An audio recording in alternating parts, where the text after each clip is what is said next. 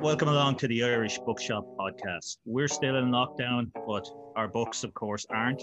And uh, though socially distanced, we're back for another podcast. We're joined. We're going to start a new series tonight, where we're going to be joined by up and coming Irish writers. Um, as always, I'm joined by the disgruntled bard and awake shaman of rural Ireland, D.A. Gaisley. Hi, D.A. Hello, Walter. How are you keeping, my friend? All good, all good. And we're joined by our ever reliable producer, author of all of them hipsters, and Master Baitnik, Zeph Ryder. Hi, Zeph. Hello. What's up? I hope everyone's uh, keeping well under circumstances. Good stuff, Zeph. And our guest tonight is the prolific creator of two exciting espionage serials. She has published nine books in the past 18 months, all of which are now available on the irishbookshop.com and other good bookstores. She is the proud creator of Sophie Hollander and Minette Nero and blogs her adventures online at Arizona Colleen. She's now swapped the glitz of America for the glamour of South Wexford. So, welcome to the Irish Bookshop, Ruby O'Connor. Hey, guys. How are you, Ruby? Thanks for joining uh, us. I am grand. I hope you guys are keeping well in the lockdown. Yeah, yeah, all good, all good. Um, for you, this lockdown must be kind of manna from heaven. Being a writer, you want uh, as much time alone as possible. Yeah, it's it's been kind of like it's it's a weirdly bittersweet thing because it's great to have the time and the space, and um, of course, then you're reminded that that's that's a privilege, and it's a real a very deep kind of privilege, and you try to keep that in mind. Um, luckily, in its own weird kind of difficult way, um, being from America really keeps that in check because a lot of my friends and family that are still there are in much, you know, a very dire situation, um, a lot of risk and a lot of kind of less social floor than there is here, less support than there is here. So it's a it's an interesting contrast. But I also try to channel all of that energy into what I'm doing, and it's you know if you can use anything, I think there's no recycler like a writer because any anecdote, any experience, any pain, any happiness, that all gets, you know, put in the mind and cooked until something comes out that's useful. Yeah, and well, you've been very successful at that. Nine books published in 18 months. Incredible. I don't think anyone could match that anywhere in the world. And you're following in a lineage that includes um, Arthur Conan Doyle, George Eliot, Truman Capote by producing serialized novels. So how hard is it to weave a narrative over over so many volumes? I don't think it's difficult at all. I think actually writing a serial sort of project or writing a series of books is easier than writing one. Um, okay. Because you have, I mean, it's the same kind of function. Like you'll have like a five part, you know, um, story arc, and then in just instead of chapters, like they're books and um, it also allows you to kind of flesh out that portion and really get into every part of those characters and how they're affected by something. Uh, so you get kind of i think a richer story. I mean i always say you know you're, you're weaving a tapestry. So it just gives you a lot more work room and a lot more time to digest and do things like that Okay. And Sully and Lena are they're villains, be it lovable rebels, while Sophie Hollander is Agent Guinevere, the first female agent of the Pendragons. Do you prefer writing the, the bad guys or the good guys? Oh. Do you um, even see um, Sully and Lena as, as bad guys, or do you see them as kind of anti heroes? Well, okay, they're they're really that's really different. They're really different places to come from. Hmm. Um, I will say um, the it's harder, I think, to write Minuet a little bit because with Sophie, Sophie's a really kind of like wonderfully aspirational sort of character. Um, she's really noble and really um, devout and really devoted to what she's doing, and that kind of makes writing her one of those sorts of things. I'm right now working on the last four books, getting them ready for release. And I discovered something really beautiful with Fissionable Materials, which is the fifth book that comes out at Valentine's Day. Um, and that's when I realized, like, by that point in the series, there was nothing left to set up really. There was no, you know, there are a few characters that'll come in to each unique story, but the arc of her life is really well set. She's had a job for a long time. She has a love interest. She's not new and nubile and, and, and kind of, you know, um, figuring things out. She's at a pace, you know, and that's when these stories I get to really dig and really deep dive into the nuance of these characters. And the last four books, for the first time, I'm really proud of Fissionable Materials. Um, I don't know if I think, I don't know if I believe that there are great authors. I think there are great books.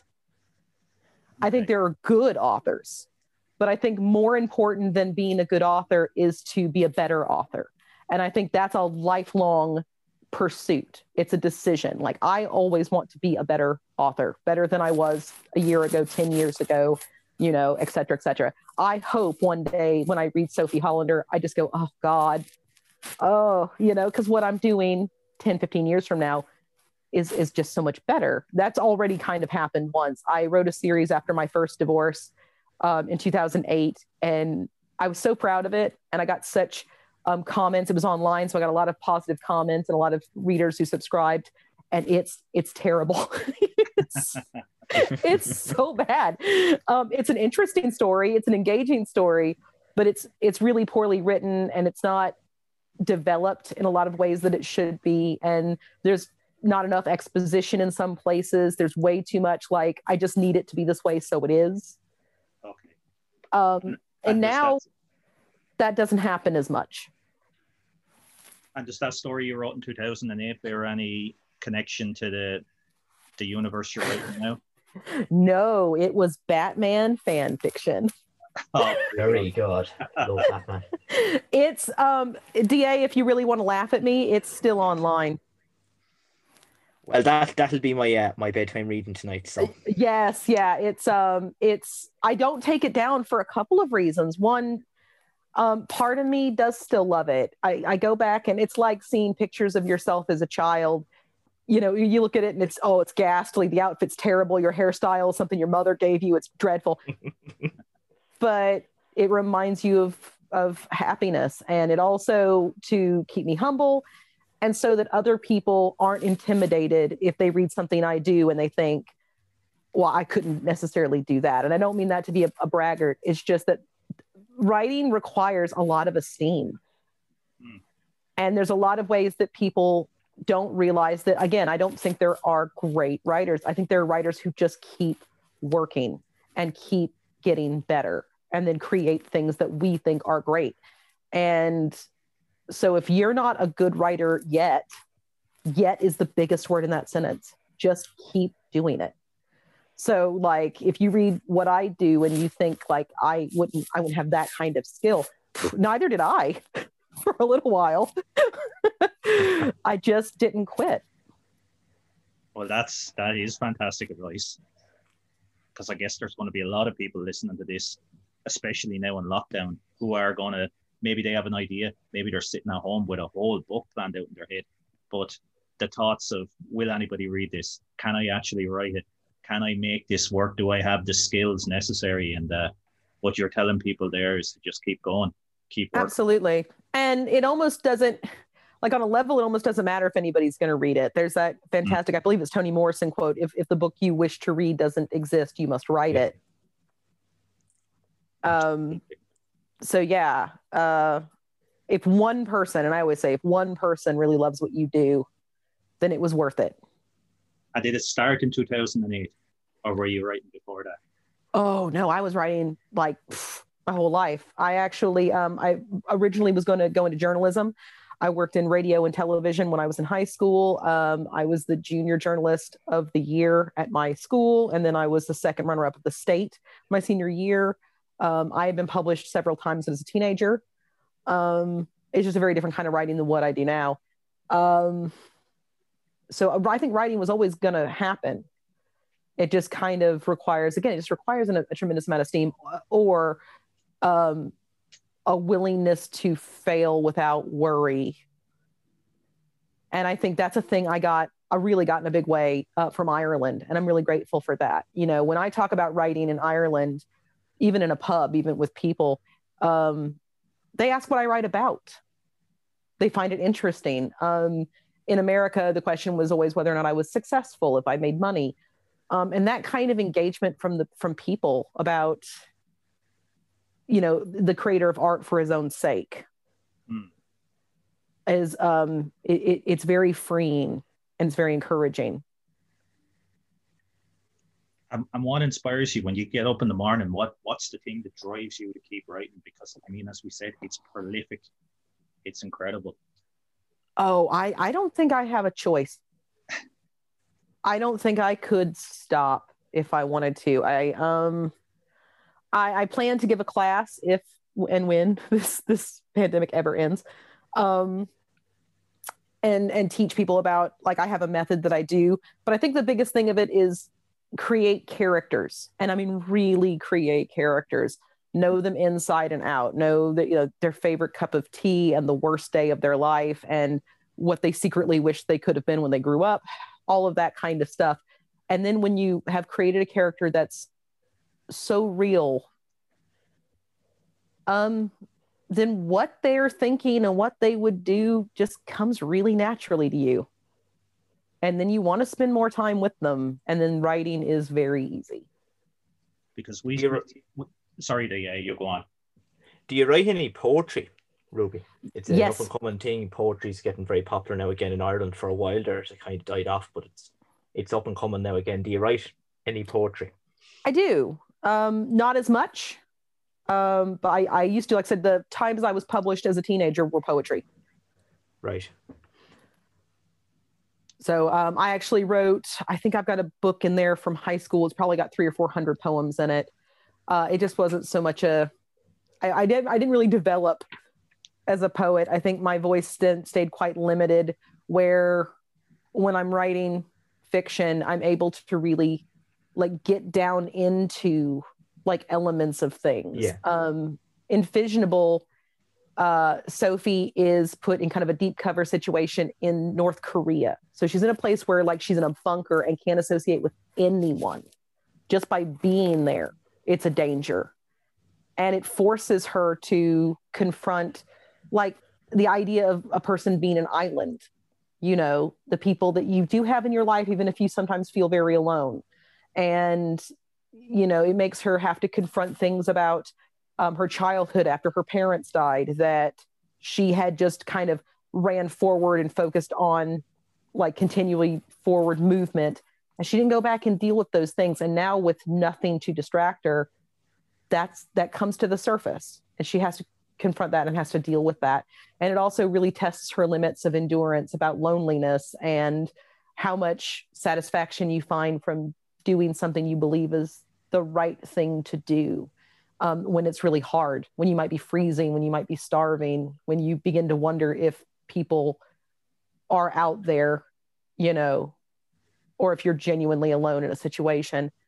And once you create a character like that and you just drop that character in that place, that stuff comes out. But that allows you to talk about the nature of humanity and loneliness and love and how we hope that we have connections with people um, when we question whether or not the things that we're doing are really noble or matter do we matter?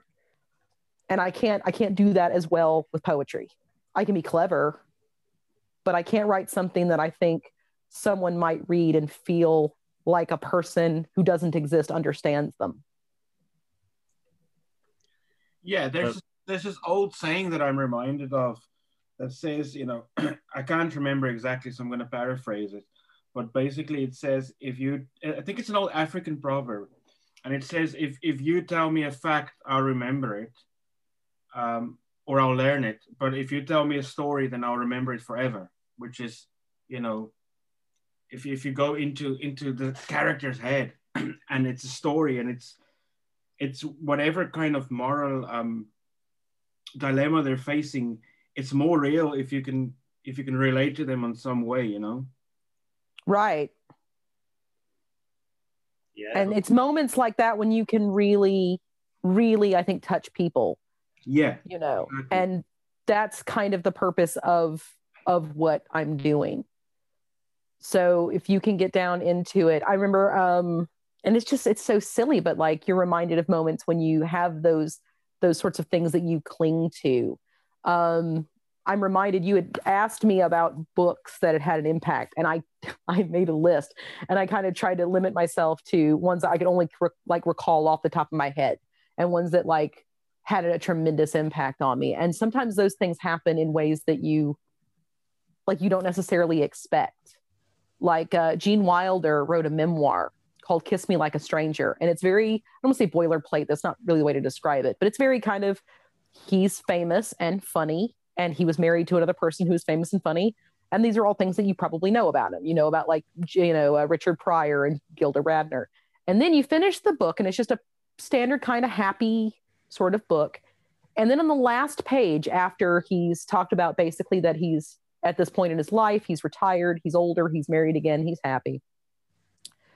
The very very last page of the book is this anecdote out of the chronology of the book that is him in his office trying to write a script and Gilda Radner comes in dressed as a ballerina and she dances around his desk and then throws herself in his lap while he's trying to work and says you should write a book and you should call it kiss me like a stranger. And he kissed she kissed him on the end of his nose and she goes that would be a good title for a book. And then she danced out of the room. And the very last line of the book is you're right gilda it was i cried my eyes out when i read that the first time like it hit me like a brick that you know this woman had passed away and tragically and too young and yet he has moments like that that are still in his memory that still have this resonance Yeah. and I, I finished the book so grateful that he had given that to me it was like we had a secret yeah. Yeah. It is beautiful. isn't it Yeah. and it's just lovely and like you have that ability with writing sometimes is it's not necessarily even what you're saying it's that putting it at the end and keeping it succinct it reminds you all together and all over again why it was tragic Yeah. Now you're going to remember that book forever. And if it was- exactly if it was just like you said, the normal kind of, you know, most of it's kind of happy, and then that's it. You don't you don't take anything away, and you don't really learn from it. But now it, it touched on a much deeper level because of just like one little bit that's in there, and that that's that's that's the power that someone has as a writer is to just put that little bit in there that that someone will keep with them for the rest of their lives. Well, and I think the hard part of being a writer is knowing how to trim away to just those things Yeah. and then lay them into a story and then leave them. Yeah. You know, it's like you're you're leaving like a landmine of feeling for someone to discover. that's it. Yeah. Well, to You be know. able to be able to great take, line as well. Landmine of, of feeling. That's brilliant. to be able to take a memory like that and you know s- store it forever on a page to give it to other people and to turn it into a mythos nearly it's it's an incredible responsibility for for any author is is is there is there much of your life transferred onto the pages of um sophie and a minute Uh yes, but not in any way that would like my stories are very twisted and very changed. Hmm. Um I think the truth is like in in my personal experience, I think how like okay. I think that all feelings are like a long sustained scream. And it's just how loud, how long, how painful, how much like that, and how much of that you whittle away, and what's remained is is what you have, is what feeling is. And I think, um, because like you know, what what what is pain? Well, pain is the first time you skin your knee falling off a bike, or then it's the first time someone breaks your heart, and then it's that time you didn't get into a school maybe that you wanted to, or you realized that you weren't going to be good at this thing that you really love, and then it's when somebody you love dies. Or it's that time that you have to fight an illness. And those like you think you know what pain is and then you discover something new that makes you go like oh i no idea what pain was. This is pain. And that can be a really helpful thing as well. Like, um, I had a son. He passed away when I, uh, well, it was a miscarriage. It was a late, late term miscarriage. And I was really fortunate in that that so became my definition of pain that for a really long time, when like some things happen to me, like a divorce, this isn't pain. Losing a kid is pain. This is nothing. And like for a long time, like that kind of really weirdly helped me through. My son exists in all sorts of things I do all of the time. He is a go to many times when I, you know, give charity or when I am, when I choose to better myself in a situation, when I, when I, you know, when I write real pain, it's there. And Yeah. have, have you found that writing has over the years has managed to help you deal with those feelings? Help you channel no them? no because i keep them i keep them like wrapped in cellophane until i need them again i think the only thing that helps with some kinds of pain the loss of someone that you dearly love or a decision you really shouldn't have made something like that Hmm. um, is when you give that to someone else either to spare them or to relate to them if someone reads minuet nero and her experience with yuri um, resonates with them. And when she, in kind of anguish, says, like, why did I stay here so long?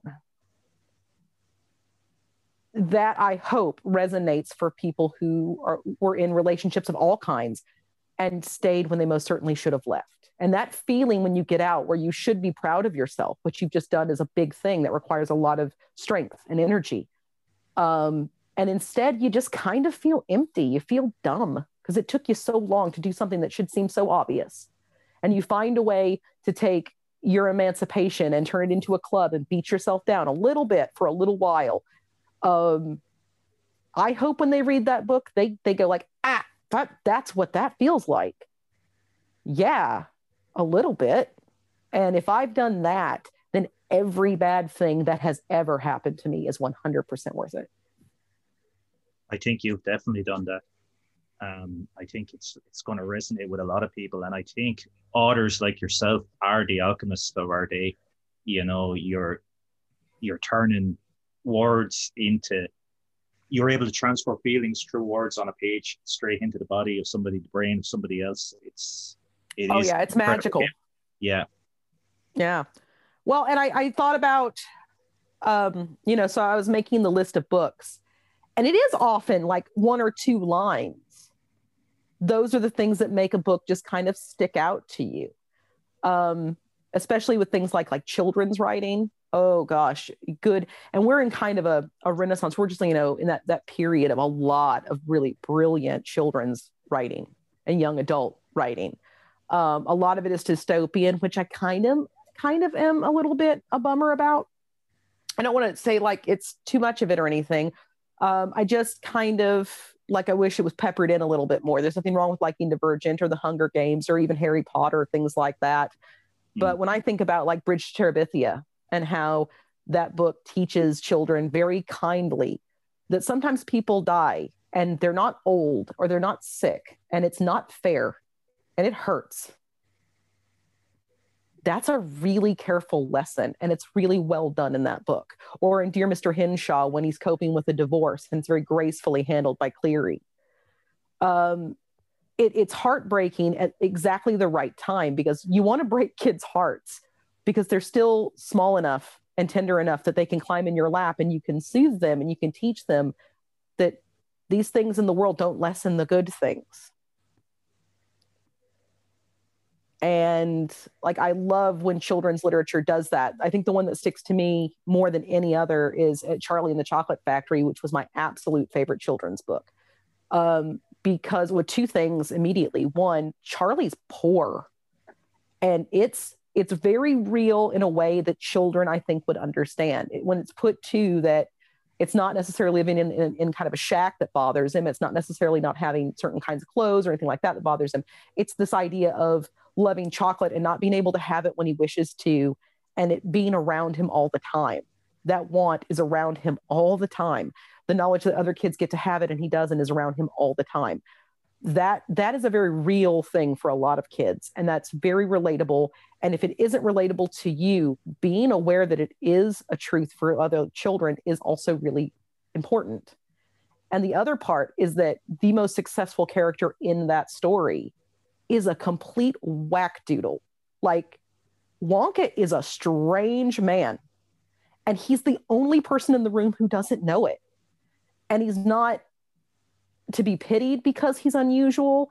It's not the point to point out that he's unusual. He is successful. He's the one they all wish to be like or to get the attention of, to be valued by. And he is unusual.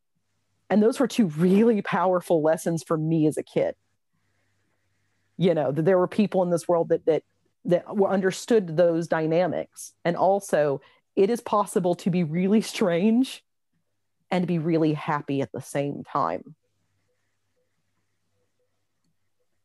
yeah that's very true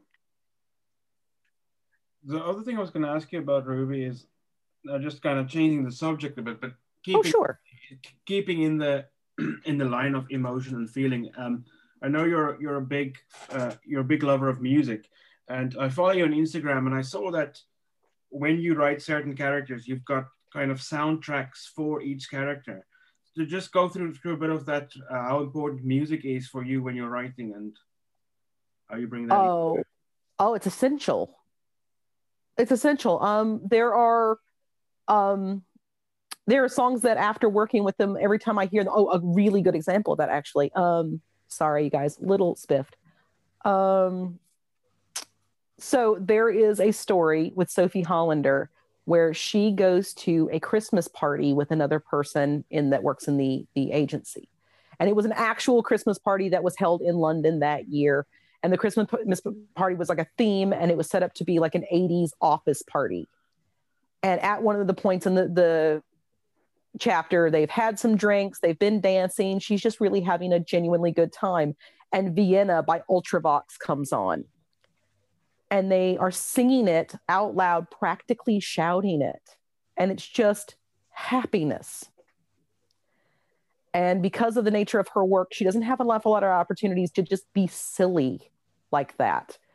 And every time to this day, that was about three years ago, I think I wrote that story um, every time I hear Ultravox, I just get this tremendous feeling of happiness because I am reminded of her like on the street in London, practically shouting the song with this person that she's very dear friends with.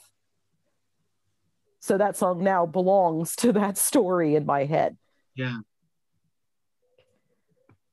Uh, which is a, a, lovely thing to get to do. A lot of times when we watch movies or we read books, other people do it to us. Other people will put that in a context and we never shake it. But to have gotten to do that myself is really nice, mostly because um, I don't get to do it in writing because of copyrights. So there was actually a lot of musical cues in the stories when I wrote them the first time that I then had to take out and um, that's a bummer. I hate. I hate that. It's a pity because I, I the same in my book. I actually when I read you wrote about that how bummed you are that you couldn't put it in, and that's when I actually realized that I, you can't put it in because I had bits like that in my book and I and I had to take them all out just thanks to you. Otherwise, I would have been sued. You know. Yeah, or you worse, they'll take it away from you, which is a real bummer. Yeah, well, they, um, they, they tend to destroy, don't they? So yeah. yeah, you'd have to go back and reissue and have it all removed. Like I think the worst of it, I put there's a, a Peter Sellers recording that is an, a, a, very important part, and my personal favorite, which is such I hate it so I hate that I cut this out. Like I'm just gonna brag about my own stuff for a second. Um, when there's a there's a scene in one of the books where she's tortured, and it's peppered all through the series that one of the things she likes is quite lowbrow um, at least by her and her colleagues' standards, is she's a very big fan of Eurovision. Mm. And so after this incident of torture, um, she's like laying on a, on a floor in this, you know, cell and she starts kind of singing the words to SOS by ABBA. and the way I wrote it kind of it really points out how dire the lyrics to that song are out of context. Yeah. And also this thing that she's holding on to that's you know a part of home when there's just no other comfort in, in the situation to be found. And all of that had to be scrapped. And I hated it so much. Oh, I was so bummed out. Uh, But then Oh, again, Ruby. It forces you to kind of think of, of another way of, of, of explaining the, that same feeling that you would have normally done in some yeah, voice, in, in your own voice, which is absolutely. Which is better, of course. yeah. but like it's also one of those things that's kind of tough because it's an example of how those sorts of things like i didn't have to do that with poetry thankfully because i used a couple of poems in different series uh, which i did not have a problem with i was able to just cite the reference and, and use them but we don't live in a world that's void of those sorts of influences or references no. so to remove them, it, it I think it does kind of sterilize the characters just a bit, and that kind of bums me out. The idea that she was new romantic, you know, right out of college and wore silly suits and you know really loves like Enola Gay. To me, that that's part of her character. It's how I see her in my head, and because like as a writer, I'm ha- like half a painter. I'm the paint and the brush and the idea, but you're the canvas yeah. like the second the book is done it doesn't belong to me anymore it belongs to you Yeah. and what you see if i've done a good job then what you see in your mind is is close enough it's close to what i was trying you know to say but it's never the same for everyone No, that's the beauty of it, isn't it? Because if you watch the film, it's just the same for everybody. But with a book, it's each person has their own imagination. yeah well writing is a collaborative effort even if you're writing alone. Yeah. you know we we we have an intimacy the reader and i. I am giving this thing and i hope it lands. I hope it works but i don't get to decide that. And that's why i think it helps also coming to terms with like when young writers are like oh god what if people hate what i do and i'm like man it'd be amazing if people hate what you do because hate requires a lot of commitment Yes. Yes. I would much rather somebody hated what i did than was like eh yeah. Indifference is the worst thing. It's it's yeah i'd pro- I would, well not finishing it like well i started it and then i lost interest yeah. oh, that's a kill shot. Like that would be terrible. Rather than just read it to the very end and say, "Well, I, I, I hated this, but I read every fucking word of it." Yeah. Well, and if somebody came back with, well, like I know for a fact one of the people that read it um, is on my Instagram, and they read one of the books and came back and they were like, "Why isn't this character dead yet?" and I was like, "Well, you you know, because it's not how that happens." And the person really hates that character and wanted that character to go. And when I tried to kind of explain, that's not how it happens for most people. That's not how most people leave toxic situations and relationships. They usually stick around for a while. It usually gets worse before it gets better. And when I kind of started saying, like, this is a more, in my opinion, realistic way to approach this, it's not just a fantasy of a thing, it's the reality of the thing. Um, he had to kind of confront his impatience yeah. and he's like i don't like seeing this character i like in this situation he's like i don't want this to happen and i was like right but it's not happening to you But it's amazing that you could elicit that much feeling in the reader that they feel that strongly about it. That's a real gift, you know. yeah that was i, I felt pretty good. it's like that thing of, i'm going to make this person cry that's the best day of a writer's life i think when you just sit down you're like they're going to cry Speaking of uh, situations, Ruby, if I may for a minute, Mhm. what's your thoughts on the situation in uh, your home country, the United States of America, at the moment?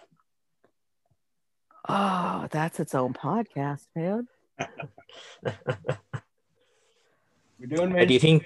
Do you think Joe Joe will Joe Joe will have a tough time healing wounds over the last few four years? Do you think Joe's the man to do it? I, I don't think that's a four year process Right.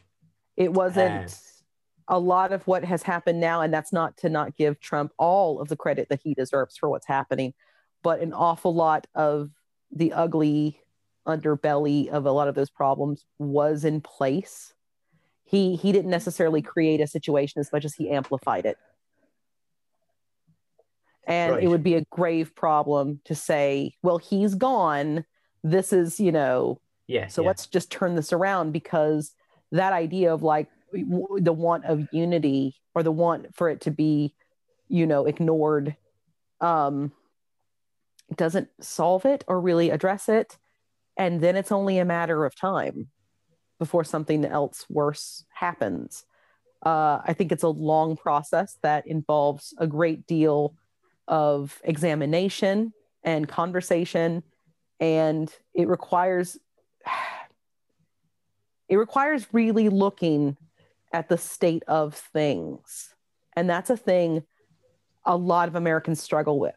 They want to be uh, the shining city on a hill. They want to be um, this example for the world, the most powerful country in the world. They want to be this this great thing, and they want it so badly that they just willfully ignore problems that are the thing that kind of make those accusations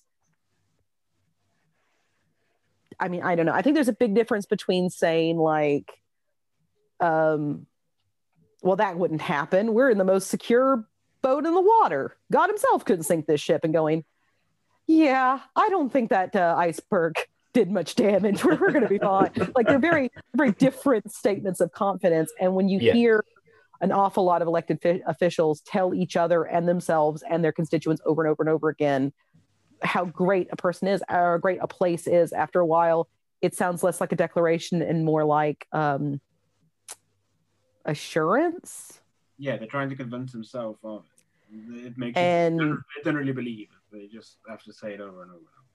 yeah and that's that's the complicated thing um it's a long long road but that's because it hasn't been examined in a way that it needs to be in a very long time Right. And if I can bring isn't to do it were were you happy to see then I suppose the first female vice president elected was that do you think that's that's a good thing for America or do you do you think was it the right person to be picked? Um you know there was other great female politicians in America as well. Do you think Kamala Harris would be a a, a good vice president? That is a lot of questions. Um am i glad to see the first woman vice president to address each one? Um well yeah of course. I think it's well overdue. I think the first female president is well overdue um i'm not going to act like a woman getting something a man has had for 200 plus years in 2021 is a victory. It it's about time. Um you know that's kind of a big problem is that these things are accolades that get treated like they're flukes.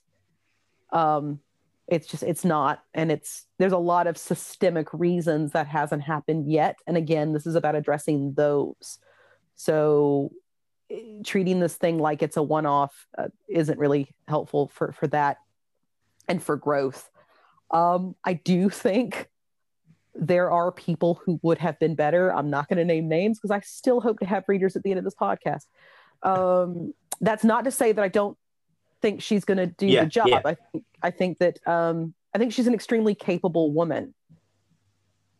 Um, but my politics are not Republican Democrat, even though I'm an American. So I did vote for them.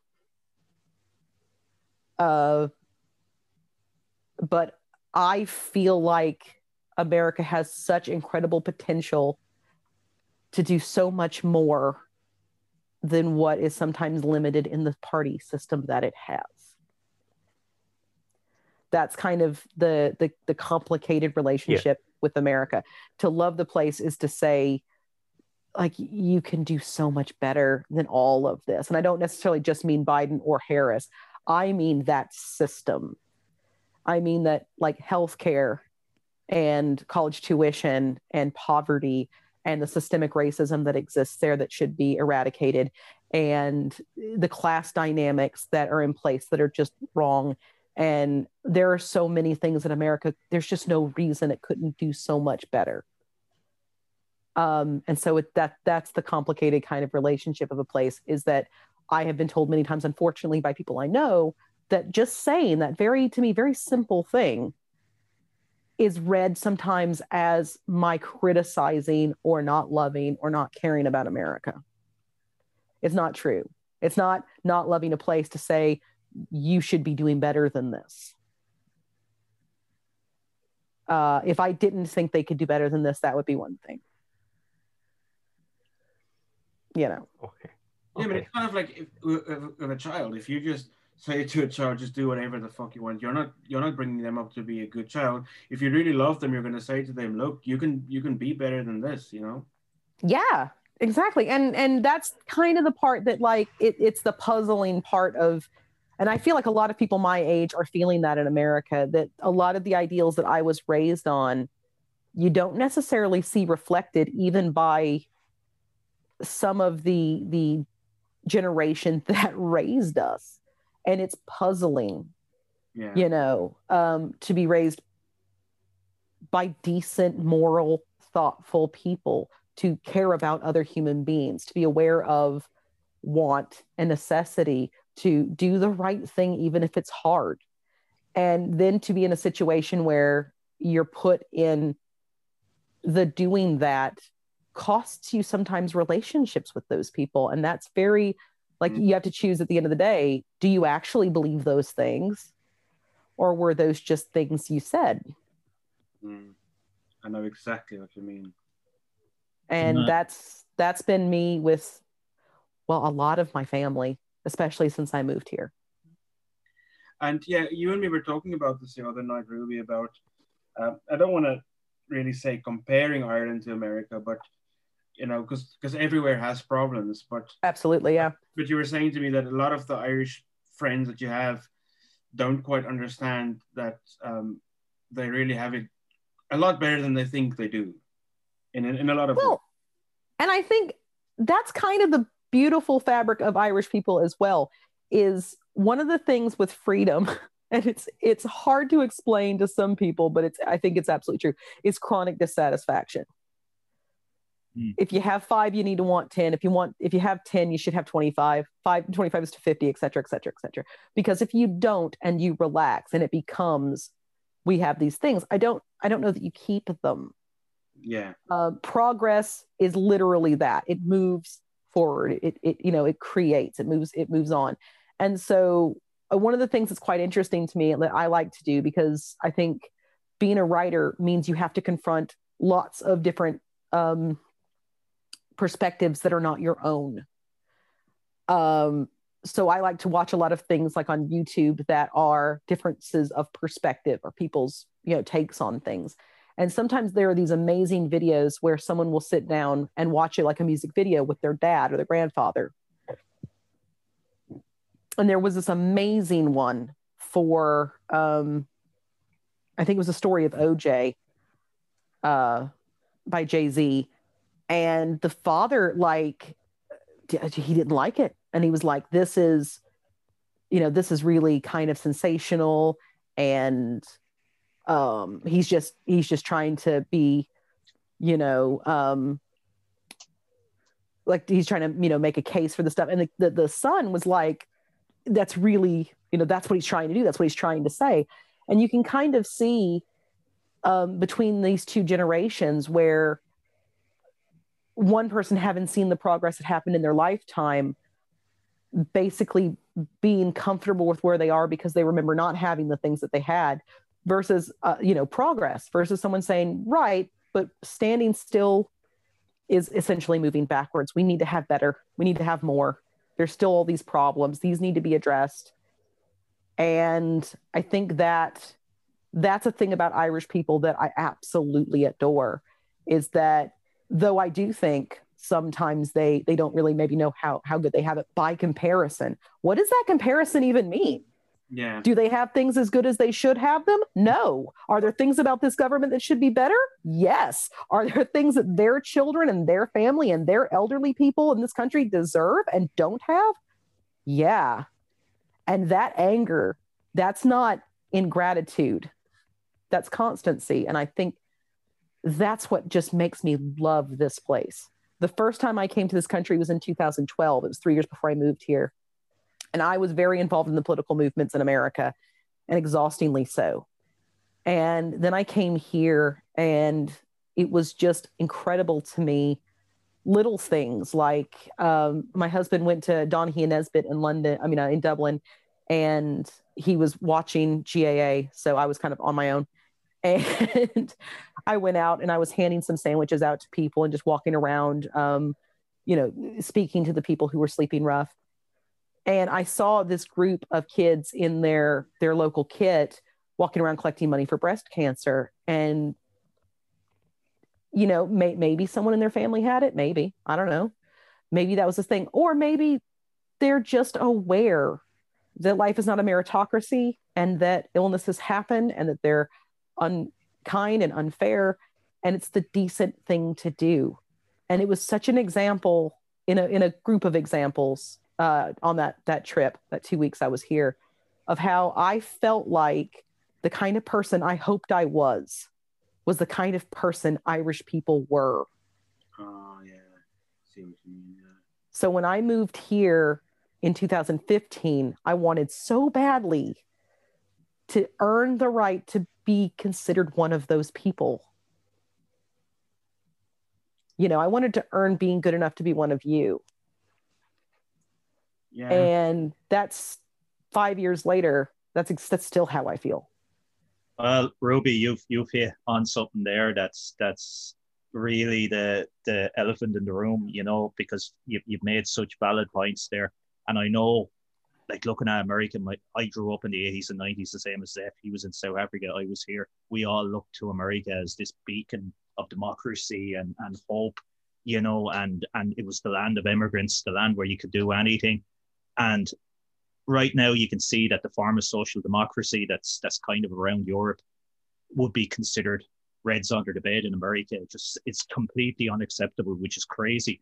But at the same time, you still have jus soli in America, which we and thanks to the European Union have eradicated here. That we, we have a terror a toxic system at the moment where people who are coming to live here do not have the rights that they should have. And um, you know, it's something that was brought in here by conservative government and uh, with the support of the European Union. And w- what we basically have is if a child is born here and their parents aren't Irish, British, or certain European citizens, they, they have no right. They can be thrown out in the morning. And at least that's that's something that's that foundation still lays in America. It lays in a lot of African countries. It lays in South American countries. But do you find as somebody who has moved over here, who obviously loves Ireland by everything that you've said there, that that it is difficult to be accepted as a full citizen? Well, and see, and I know, and I tell you, I don't even think it's fair for me to answer that question. Like, I'm, I'm a white woman from America, and it's 2020. Like, I'm not the person who should be taking the pulse there. Yeah. Um, it, it, if it's difficult for me at all, it's miles easier than it would be for someone from a from a different country or from a different gen a different race or someone of, of that nature and so it's just that's just one of those questions where i feel like rather than have my opinion um this is an opportunity for, for me to say we should seek out people who don't have all of those privileges and amplify their voice Absolutely. Yeah. yeah, we need to end that system. You know that. Uh, or oh direct- pre- precision not just direct provisioning, but but the whole system of, you know, because because you you have this kind of thing. Now I don't want to go too deeply into it, but where where people would be in a pub and say they'd be of a different color and, and they'd be born in Ireland, they'd be here for generations, and someone said, "But where are you from? No, but where are you really from?" That kind Yeah. of thing, you know, and and and and we we're privileged enough, me and you, uh, even though we're immigrants, we don't really get that until they maybe hear our accents. But then even then, they don't go too much into it, you know. No, and then it's it's usually even then it has kind of a um it's a bit of a you know, it's a joke or it's a, a light thing. I when I first moved here, all anyone wanted to ask me about was Donald Trump. Yeah. And I was able to say like I I would rather take my lighter out and set myself on fire than answer this question. Yeah. I'm I'm just here with my pint, you know. and, um, it, yeah, but it's still it was still kind of a novelty. People just wanted to hear me, you know, usually take a shot at him, and then it'd be a moment of conversation, and then it moves on. There was never any inauthenticity. It was always like a, oh, you live here. It's not a holiday. Oh, and then that was that. I know exactly. I, I can relate totally. So um, yeah, I've been very, very privileged in every sense of the word being here. Yeah, it's it's interesting because there is a false narrative that that Ireland was somehow cut off from the rest of the world, and that this this thing about the uh, the indigenous Irish not being affected by other people, absolute rubbish. We're all immigrants. Everyone like there was various waves that came to this island, and everybody's an immigrant at the end of the day. You can't you can't expect a culture to to blo- to flourish unless you have new people and new cultures coming into it and affecting it. Like the area yeah. that we live in here in South Wexford, Bargy, it's completely culturally different than the rest of Ireland because we were cut off by a mountain and uh, by the sea, and we basically had people coming from all sorts of different countries, North Africa, um, Western Europe, um, and it completely affected us, and in a good way.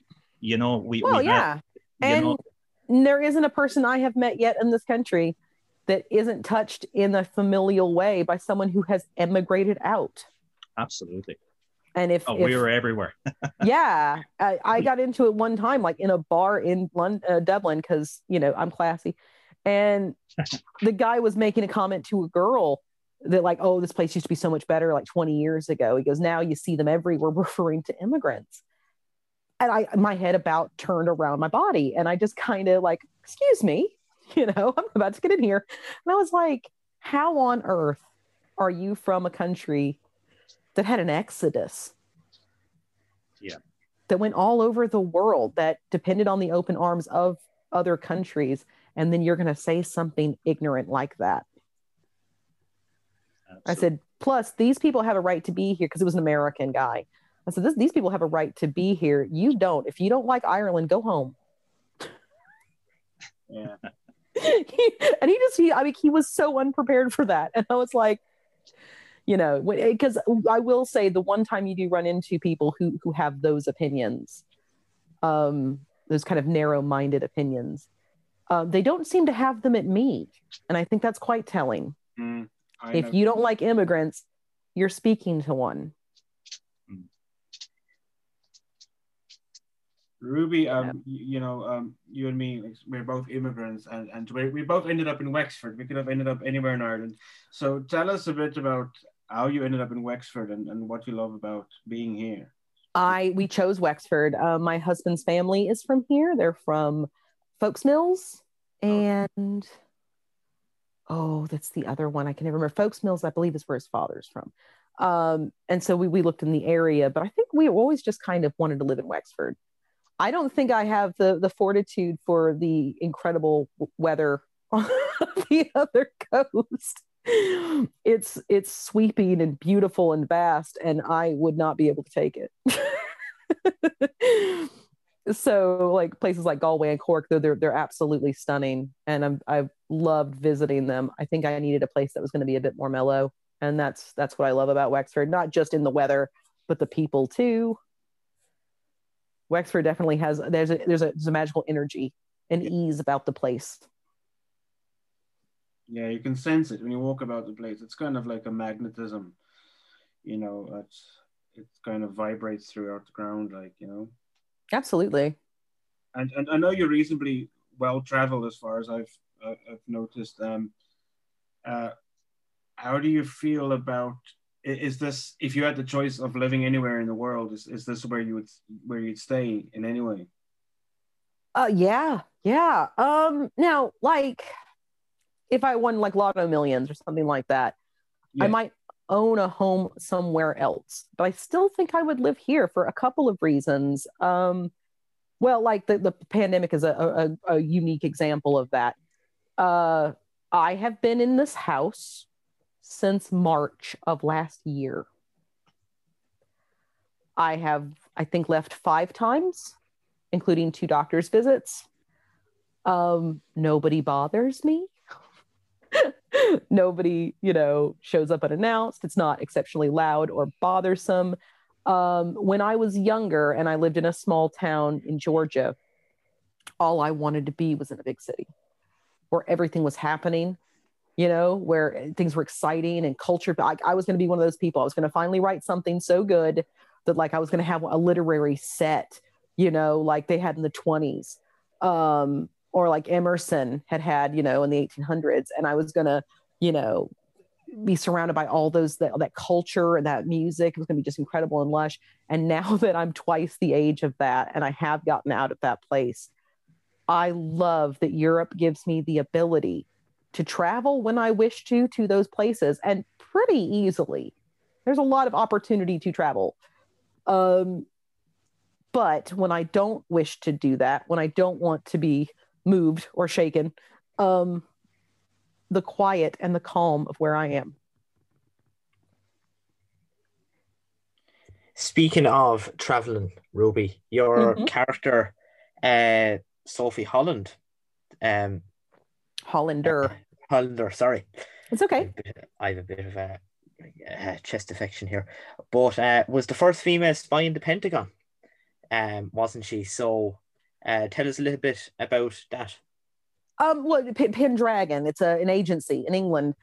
Um, I okay. So I saw the movie Kingsman in 2014, and one thing I really liked about it was that so here there's Roxy, you know, this female spy, and she's the one that that prevails, even though the movie definitely pivots to another character.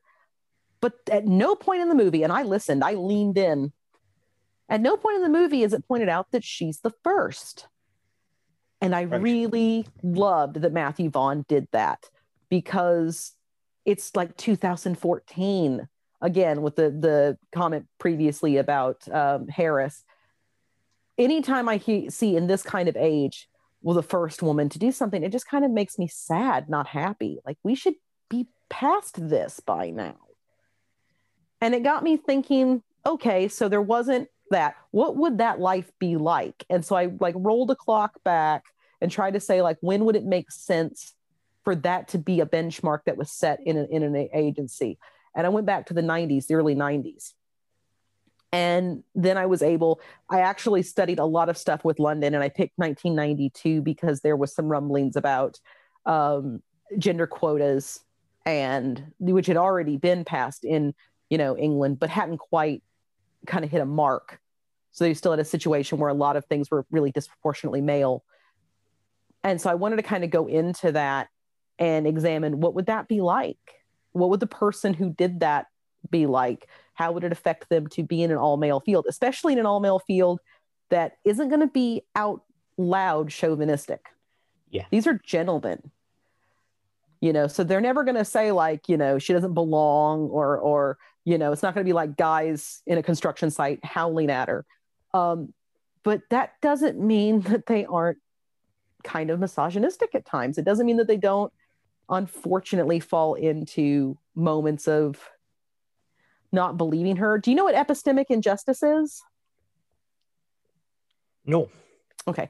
Um, epistemic injustice, which is a phenomenal book by Miranda Fricker. It's a uh, type of uh, it's a philosophy book, um, talks about how when society creates a scenario wherein people's experiences, their actual lived experiences, are less credible because of who they are and the kind of you know there's there are biases that come with that. So like um, when people when, when women tell stories about rape and they're just kind of you know are you sure love? You had a bit to drink. You you were flirting with him earlier in the night. This is this way that we begin to challenge a person's explicit statement of their reality we're trained to kind of not believe them so much and this is a thing that happens to women a lot in things like healthcare uh, where it can take a woman up to 20 visits to get a diagnosis that usually takes a man three um, there's an entire book written about that actually called Invisible Women that's actually really very good. And if they're a person of color, that's even worse. That's even harder. Um, and also because of the disproportionate situations of poverty, that's even harder. Um, so there were going to be times when the assumption that maybe she couldn't handle something because she was a woman would happen. There are times when um, comments would be made about about her wearing makeup or about you know um, the capacity to do certain things in the field. And I wanted to really get into what that would look like, you know, with a character who just wants to do the job. They don't want to be the first someone to do something. They don't want to be, you know, uh, an example. They don't want to be token. Yeah. Token. They just want to be a good spy. Yeah. Exactly. And I feel like a lot of times with women, especially, um, if you, especially if you're really good at something, you know, if you work really hard and you're really good at something, um, that kind of exceptionalism almost works against you. Um, when I worked in radio, that was a thing that was said to me a lot about um, that I was great at the job, but that time slot really suits a man's voice more than a woman's. Um, which that's just, you know, what do you say to that? What do you say? Like, I can't do anything about that. And so you watch a person who maybe didn't wasn't there as long or didn't work as hard or wasn't as consistent or believable um, take a job that you wanted and that you were qualified for. And for a reason that's silly. Um, yeah. and that kind of thing happens all the time to women.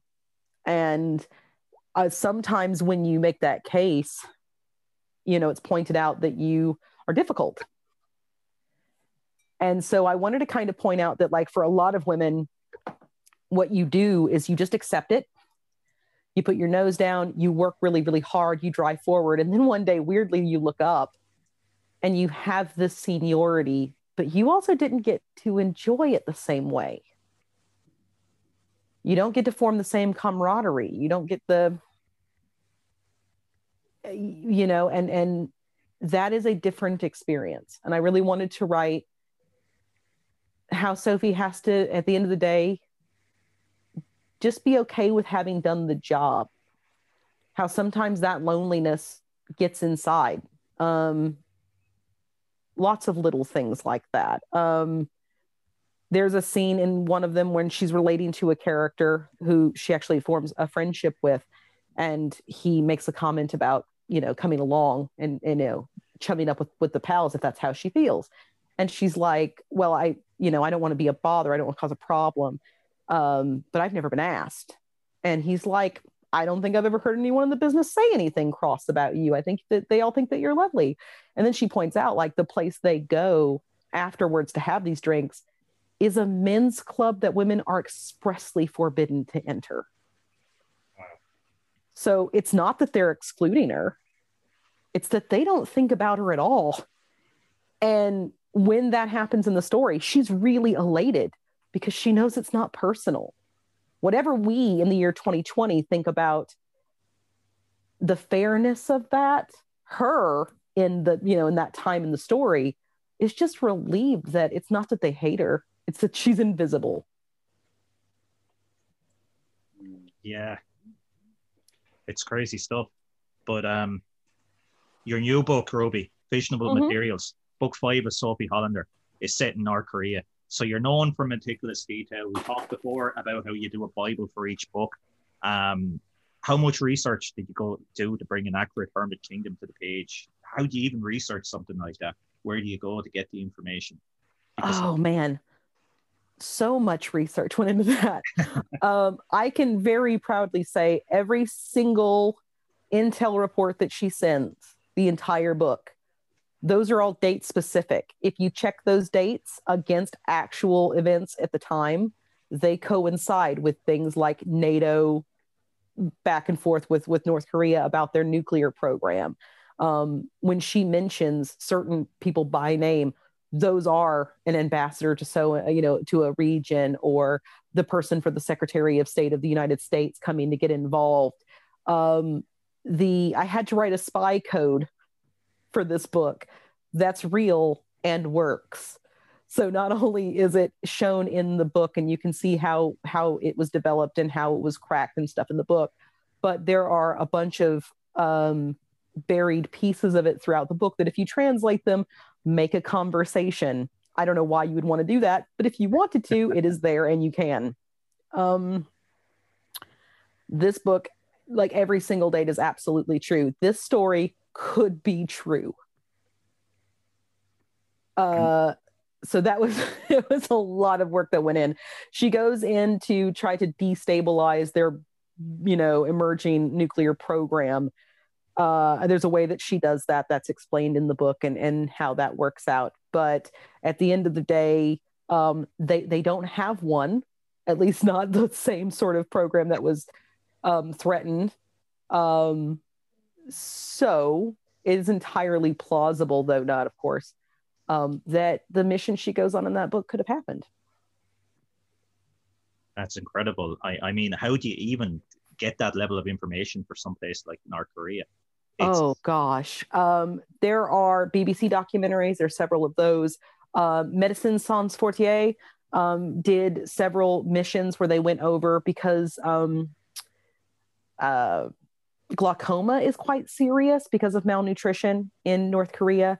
And so there are often situations where doctors will barter to come in and then do surgeries to help restore people's vision. And when they go in, they have camera crews. There's a lot of those that footage that you can watch. Um, there's a brilliant documentary um, about the mass games that I would recommend. Um, so I just watched as much. A Kimjongilia is another really good example, which is a great documentary. I also uh, there is a woman who um, defected and then went to you know she spoke at the UN and there were a great many um, you know she went on a tour she wrote a book she now has a youtube channel and all she talks about are like lived realities that her and her family experienced as as north korean citizens before she you know left um, she and her sister were trafficked out and then from there escaped. And it just they tell you the most incredible details things that are uh, uh, stunning because you wouldn't you just don't you don't think that way. And you need to get like right down into thinking like people who are not like yourself. If you if you aren't doing that i don't know that you're getting into the story. It's a grave mistake to think that people are the same all over. They are not uh, travel will really teach you that um, so i did a lot of that kind of research and just kept working on it um, so i'm trying to actually remember that um, woman's name i'm actually looking it up so i can um, Yeonmi Park. It's Y E O N M I Park. And she does an entire channel called The Voice of North Korea. And it's fascinating stuff, really fascinating stuff. Um, and I just watched hours and hours and hours of that. Sounds sounds good. So you're the author of uh, to date four Minette Nero books, four Sophie Hollander books, with the fifth one in the series coming out on Valentine's Day. You're saying each series is going to be about eight books? Uh, let's see, four, uh, six books for Minuet Nero. Okay.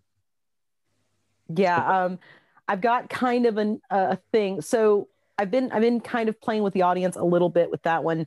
Um, the first two of the Minuet Nero books are written in a specific style because she's a teenager in those books, so it's written in kind of a simplistic style. Um, you know the, the structuring of the story is a bit um, I would say like immature, but the kind of immature, um, yeah. graduating towards, you know, so that like I kind of didn't want the reader to maybe see where it was going to go. That way, when it it's a bit of a test. Um, so if you get to, I'd say Beshnitsa, and you stand that character, um, and you're a fan, uh, wow, okay um, then then get to the end of those books maybe and stop because if you stop at that point that book they should end on a note that might seem like a happy ending. That's as much as i'm going to say. It's complicated. If you aren't or if you're reading more like a you want to know what's going to happen next and that's what keeps you going um, then most definitely read the Sophie Hollander series, which will close that chapter.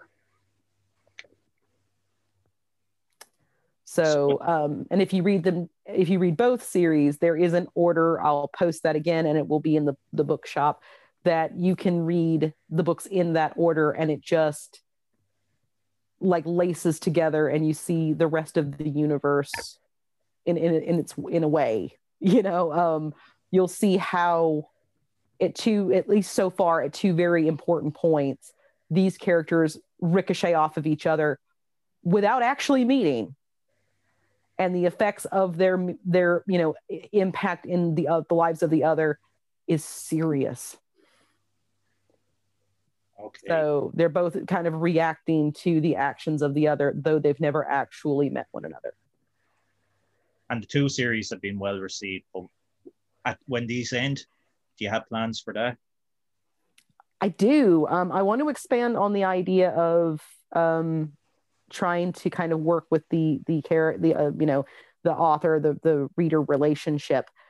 I have an idea for a story that I was thinking. What if you woke up one day and someone was taking or, or death was taking the soul of your partner, and when you cried out to stop, they did. Oh, I like it. Um, because you have an authority that you don't know that you have.